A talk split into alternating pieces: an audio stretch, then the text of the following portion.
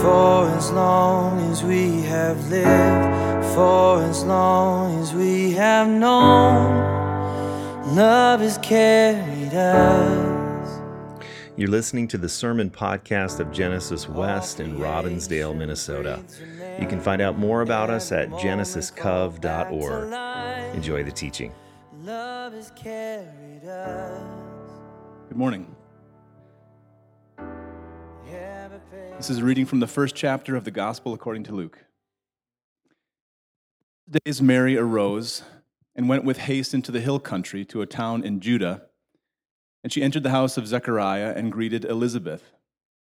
And when Elizabeth heard the greeting of Mary, the baby leaped in her womb.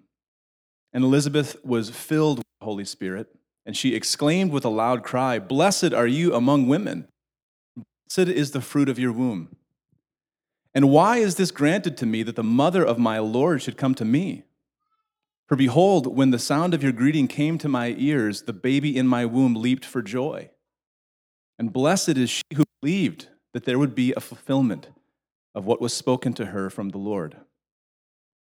And Mary said, My soul magnifies the Lord, and my spirit rejoices in God my Savior. For he has looked on the humble estate of his servant. For behold, from now on all generations will call me blessed. For he who is mighty has done great things for me, and holy is his name, and his mercy is for those who fear him from generation to generation. He has shown strength with his arm, he has scattered the proud in the thoughts of their hearts. He has brought down the mighty from their thrones, and exalted those of humble estate.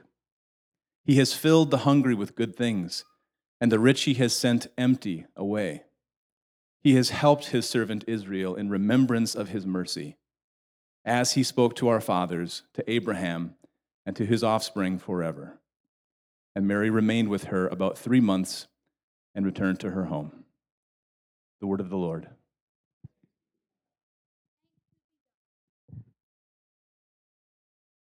Ryan. Well, good morning, Genesis. If I haven't met you before, uh, I'm Steph. I'm going to ask lots of questions today, so be prepared. Um, but I actually want to start by um, wishing a happy birthday to my mom, who's here in the second row. So happy birthday, mom. And I kind of, in honor of her, want to just show a hand raise for who in this room has a birthday within one week of Christmas. Raise your hand. Can we clap for all of those poor folks? and now I'm going to pick on you because there's not very many of you. So hopefully one of you will be willing to speak. What is it like to have a birthday within one week of Christmas? Yes.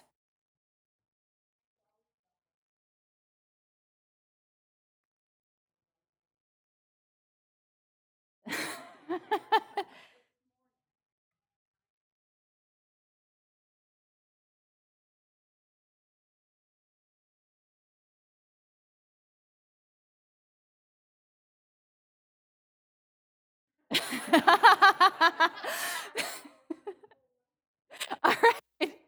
That's good. So, for those who couldn't hear, as a kid, she felt shortchanged by having a birthday within a week of Christmas. But this morning, she was like, Whoa, look at all these decorations that get to be here on my birthday, and I get to share this holiday with Jesus, and that's pretty cool.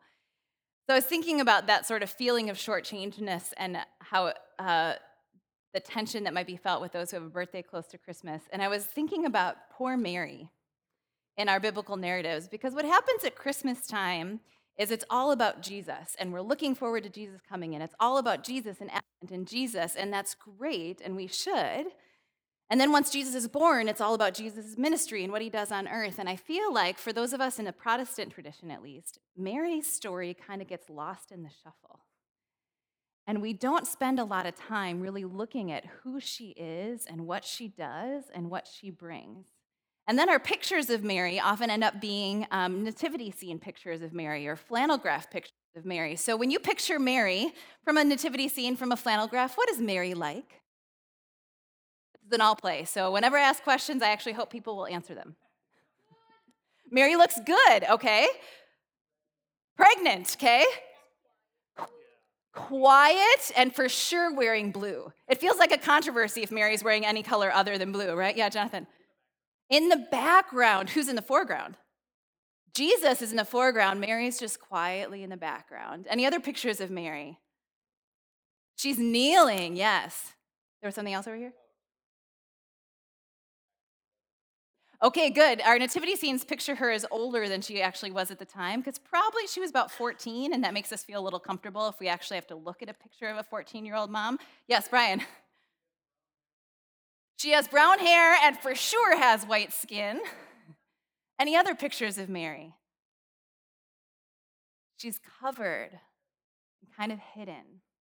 So we're going to bring Mary out of hiding this morning. And we're going to look at her story we're going to think about what it was actually like to be her. So Mary got this announcement from the angel that, hey, guess what? You're going to have a baby. That baby is going to be the Messiah of the world. Um, and after receiving that announcement is when this passage begins, and she goes to see her cousin Elizabeth.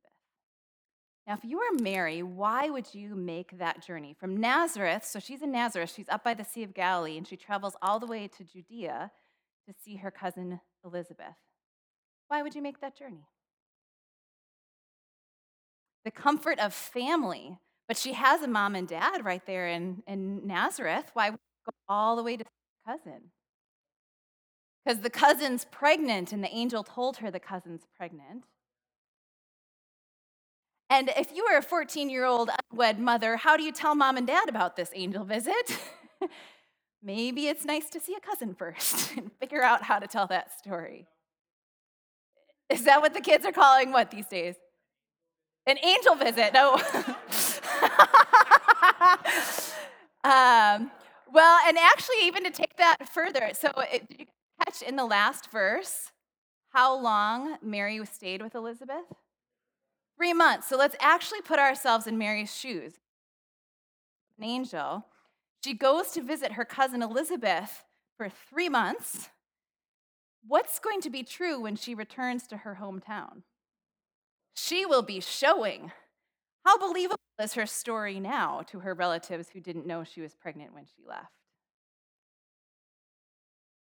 Zero. So, why on earth would she leave for three months? Why on earth would God perhaps even guide her to do that when, in the end, that's probably going to make her story less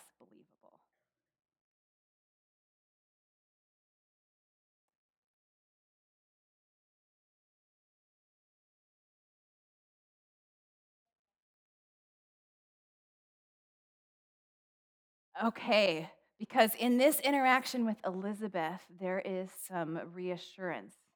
Because Elizabeth is also pregnant in a miraculous way, and they are having a miraculous kind of interaction with one another. And so, what is the power if you have had something happen to you and you're kind of in that moment of, oh boy, is this, ooh, I, ooh, you know, that feeling? What is the power in having someone bear witness to you in a moment in time like that? You know you're not crazy. Steve up here said it's huge. What does it do in your heart and your mind and your soul? It gives you peace. You feel supported. It erases the guilt. Do say more about that, Bob.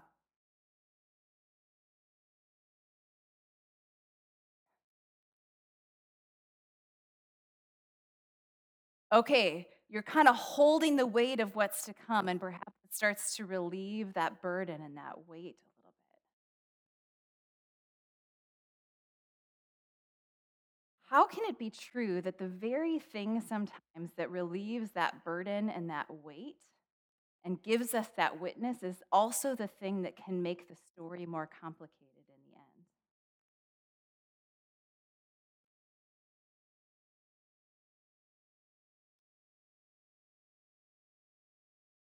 So she shows up to Elizabeth. And I love thinking about the names in this passage. So Mary's name in Hebrew be Miriam. Anyone know what Miriam means? Rebellion. Ha! Rebellion is about to give birth to salvation. How does Mary look now? she is punk. We're going to keep getting into that with the song that she sings. So here we have a pregnant rebellion, and she goes to visit her cousin Elizabeth. Anyone know what Elizabeth means?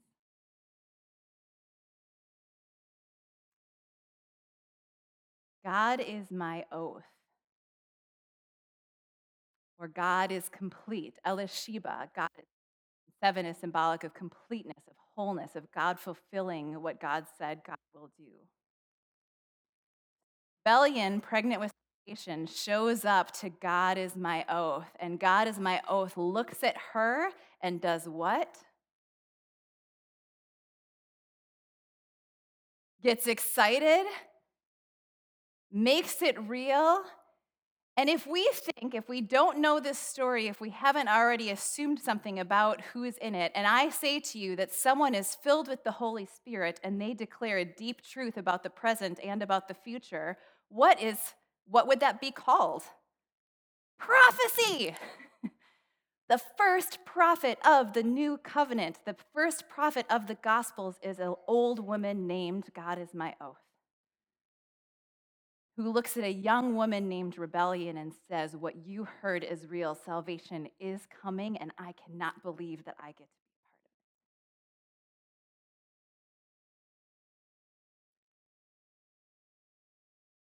What would it be like to be Mary and to hear that prophecy spoken to you by Elizabeth? Overwhelming. Can you say more about that?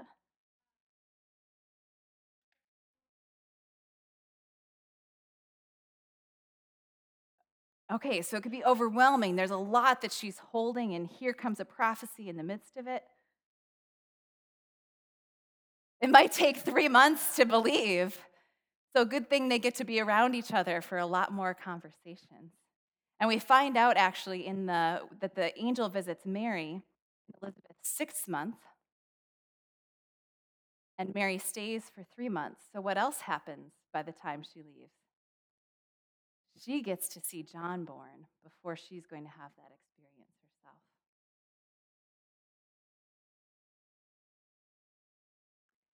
So maybe she feels overwhelmed, but she gets a little more time. How else might she feel? How would you feel if you were Mary? Say that again. Relieved. Why would you feel relieved? Okay. Right. Because if I literally am a real person and I saw an angel and an angel said, I'm going to be pregnant with the Messiah, and I, make, I might think a lot of things on that journey to Judah to go see my cousin, and what relief I might feel to say, oh, God told someone else too. This actually did happen. This actually will happen. Okay. I'm overwhelmed, but I'm also relieved.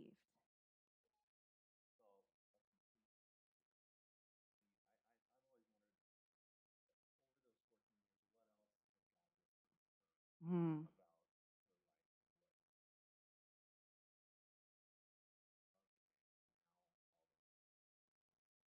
Right. Okay. So I don't know if you guys could hear it the sense of completeness perhaps coming to Mary of whatever else had happened in her life. Maybe this moment in time, actually, something's coming together that says, oh, this is what that was for. This makes sense. And we don't often give Mary the credit for, like, of all of the humans who have ever existed in all of eternity, Mary was chosen for this. She held something big, she held something important in her being that equipped her to do perhaps the hardest thing that any human has ever had to do. And so, what had already happened in her life that perhaps is coming together in some way in this moment, saying, Oh, that feeling I had was for this. Here we go.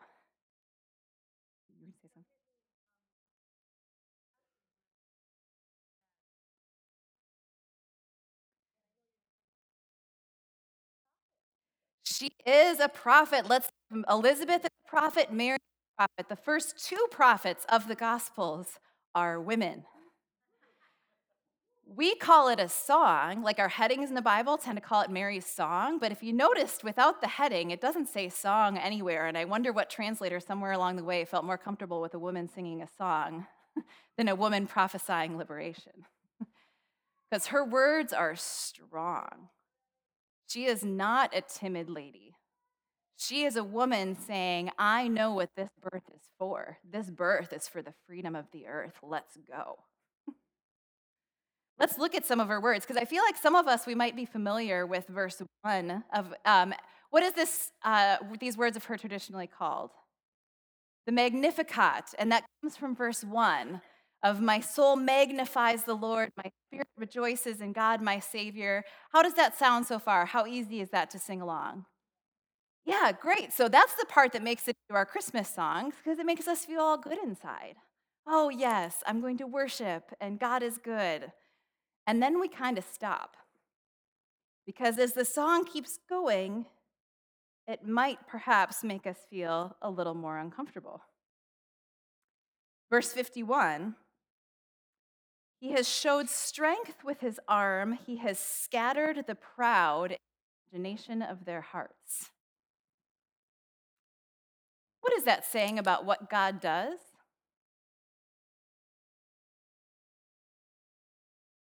What does it mean to scatter the proud?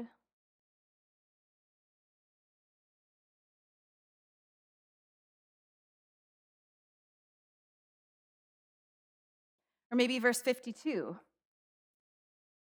He hath put down the might their thrones. The word there is, uh, it can be translated seats, but it's thrones. He's taken down the powerful and exalted those of low degree. Yeah.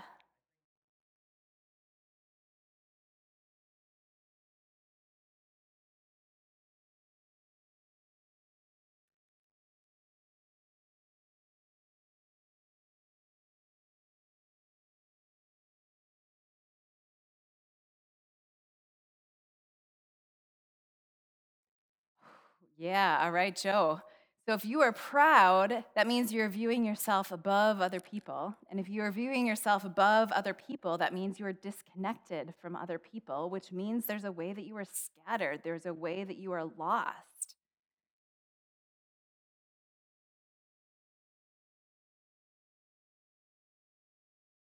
She is saying God's going to turn the world order upside down because the proud are the ones who get on the thrones, right? Especially, we're talking Roman era. There are a proud group of people on thrones right now. It's declaring this birth is going to turn the whole world upside down. You got something? Ooh, how does it relate to Herod? It's a great question. So, at this point in time, there is a king, and his name is Herod. And when we, uh, his story we hear a little bit more of in the book of Matthew, but how does Herod feel about the, a baby being born? He feels so threatened by a baby that what does he decide to do? To kill all of the babies under two years old that were born in Bethlehem that might potentially be a threat to his power. That's the kind of kings that exist at that period of time. I'm sure we don't know anything about um, people on are really concerned about keeping their power. That never happens anymore. That was for then.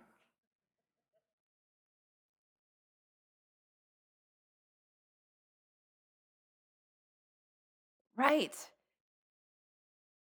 It mirrors the idea that Jesus is going to declare all the last will be first. That this is not about exalting yourself, this is about lowering yourself and allowing God to exalt you.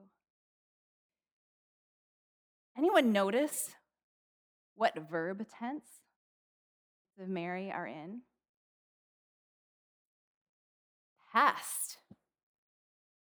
What does it take when you are an oppressed woman, probably in poverty, living in Roman society, to declare the liberation of God in past tense? Imagination.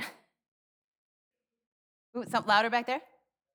Revelation, hope, courage, I heard. You gotta be deep. Ooh, she is seeing something that the rest of us haven't seen yet.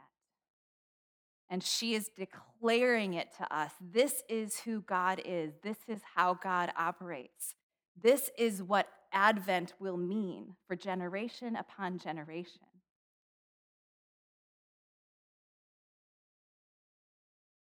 Because what is her life actually like in the present tense, and what will it be like as she moves forward? Painful.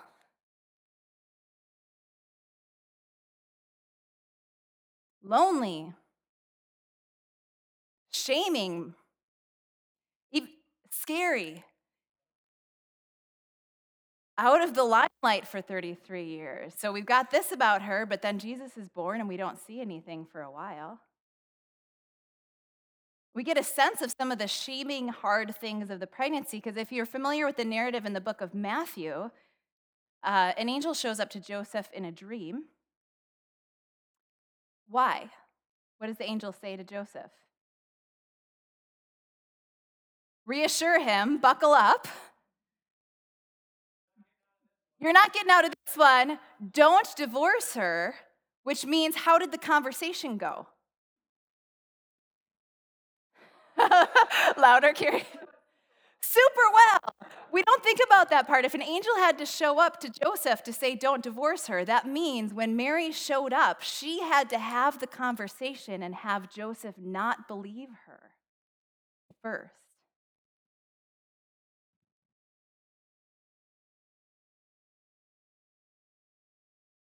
That's a great question. I don't know. Either way, not going well. she doesn't get back to Nazareth and have everybody believe her instantly and have this easy journey of pregnancy. She has a journey where an angel shows up to Joseph to say, Don't divorce her. She's actually telling the truth. Whereas she then has to travel to Bethlehem during the census and where there's famously not room for her and she's got to put her baby in a manger and all of that. She's off the grid for 33 years. Then Jesus starts his ministry and everybody thinks he's crazy. And she ends up sitting at the foot of the cross. Yeah. Oh, Jonathan. In those 33 years, we don't know of any angel visits to her friends and to her neighbors who perhaps kept whispering about who she was she even had to go to Egypt for a few years when Jesus was little, where she would have been fending for some way to try to keep him safe.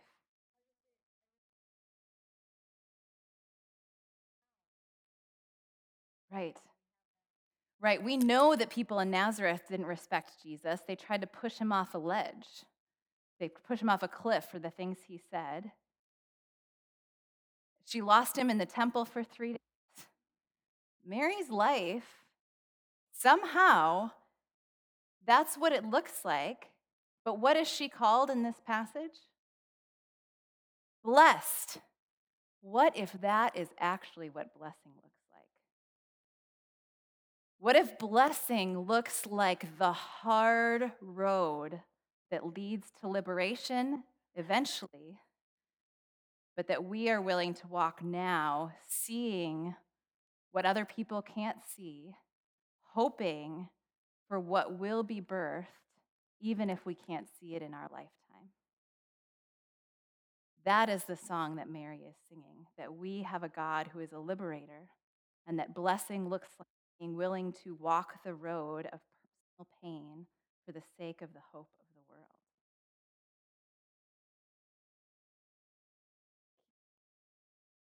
Yes. Yes. King David, when the when the when the um, Ark of the Covenant comes back into town, he dances. And here we have Mary declaring and singing in the growing of faith. Yeah, Kelly?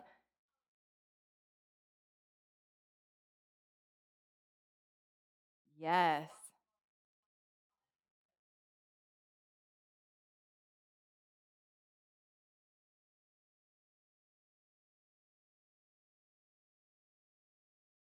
Right. So the blessing also means that Mary was not forgotten by Jesus or by us. Hopefully, that there is something that can be and is remembered about Mary, an example to us all.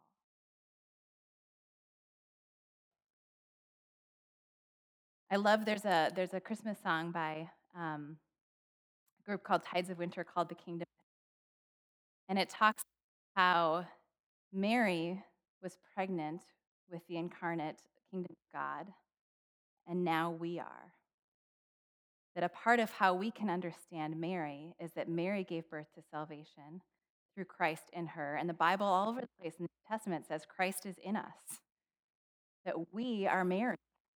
We have the opportunity to give birth to salvation in our lives and to declare liberation and to take the hard road of blessing that doesn't look like my own security, but looks like doing the things God has called us to do to bring the kingdom to this earth. And Mary perhaps can be an example of the kind of strong, beautiful faithfulness that can lead us down that path.